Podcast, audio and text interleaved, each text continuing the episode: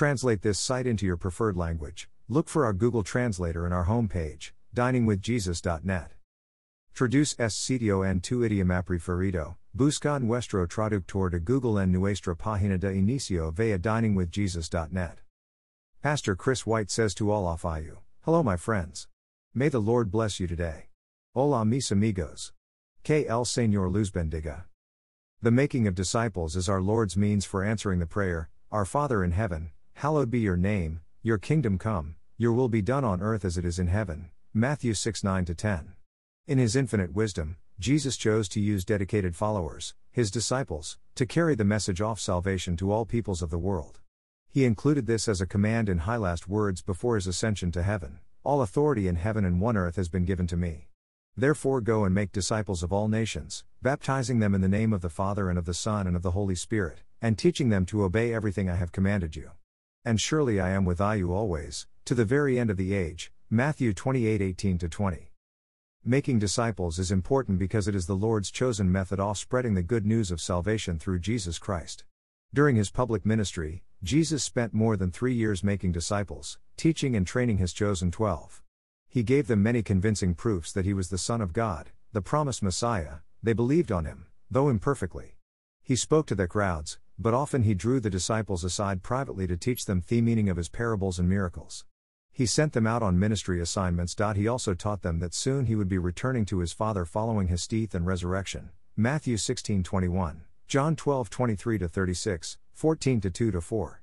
Though they could not comprehend it, he made the disciples this astonishing promise I tell you the truth, anyone who has faith in me will do what I have been doing. He will do even greater things than these, because I am going to the Father. John 14 12. Jesus also promised to send his Spirit to be with them forever. John 14 16 17. As promised, on the day of Pentecost, the Holy Spirit came with power on the believers, who then were emboldened to speak the good news to everyone. The remainder of the book of Acts gives the exciting account of all that was accomplished through them. In one city, the opposition said, These who have turned the world upside down are come hither also. Acts 17 6 KJV. Multitudes placed their faith in Jesus Christ, and they also became disciples. When strong persecution came from the false religious leaders, they dispersed to other areas and continued to obey Christ's command. Churches were established throughout the Roman Empire, and eventually in other nations. Later, because of disciples such as Martin Luther and others, Europe was opened to the gospel of Jesus Christ through the Reformation.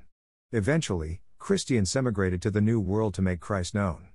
Though the world still is not completely evangelized, the challenge is as viable now as ever before. The command of our Lord remains go and make disciples, baptizing them, and teaching them to obey everything I have commanded you. The characteristics of a disciple may be simply stated as one who is assured of his salvation, John 3:16, and is activated by the indwelling Holy Spirit, John 14:26 27. One who is growing in the grace and knowledge of our Lord and Savior, 2 Peter 3:18, and one who shares Christ's burden for the lost souls of men and women. Jesus aid, the harvest is plentiful but the workers are few. Ask the Lord of the harvest, therefore, to send out workers into his harvest field. Matthew 9:37 38. Thank you to Got Questions Ministries. Copyright Copyright 2002 to 2019 Got Questions Ministries. All rights reserved.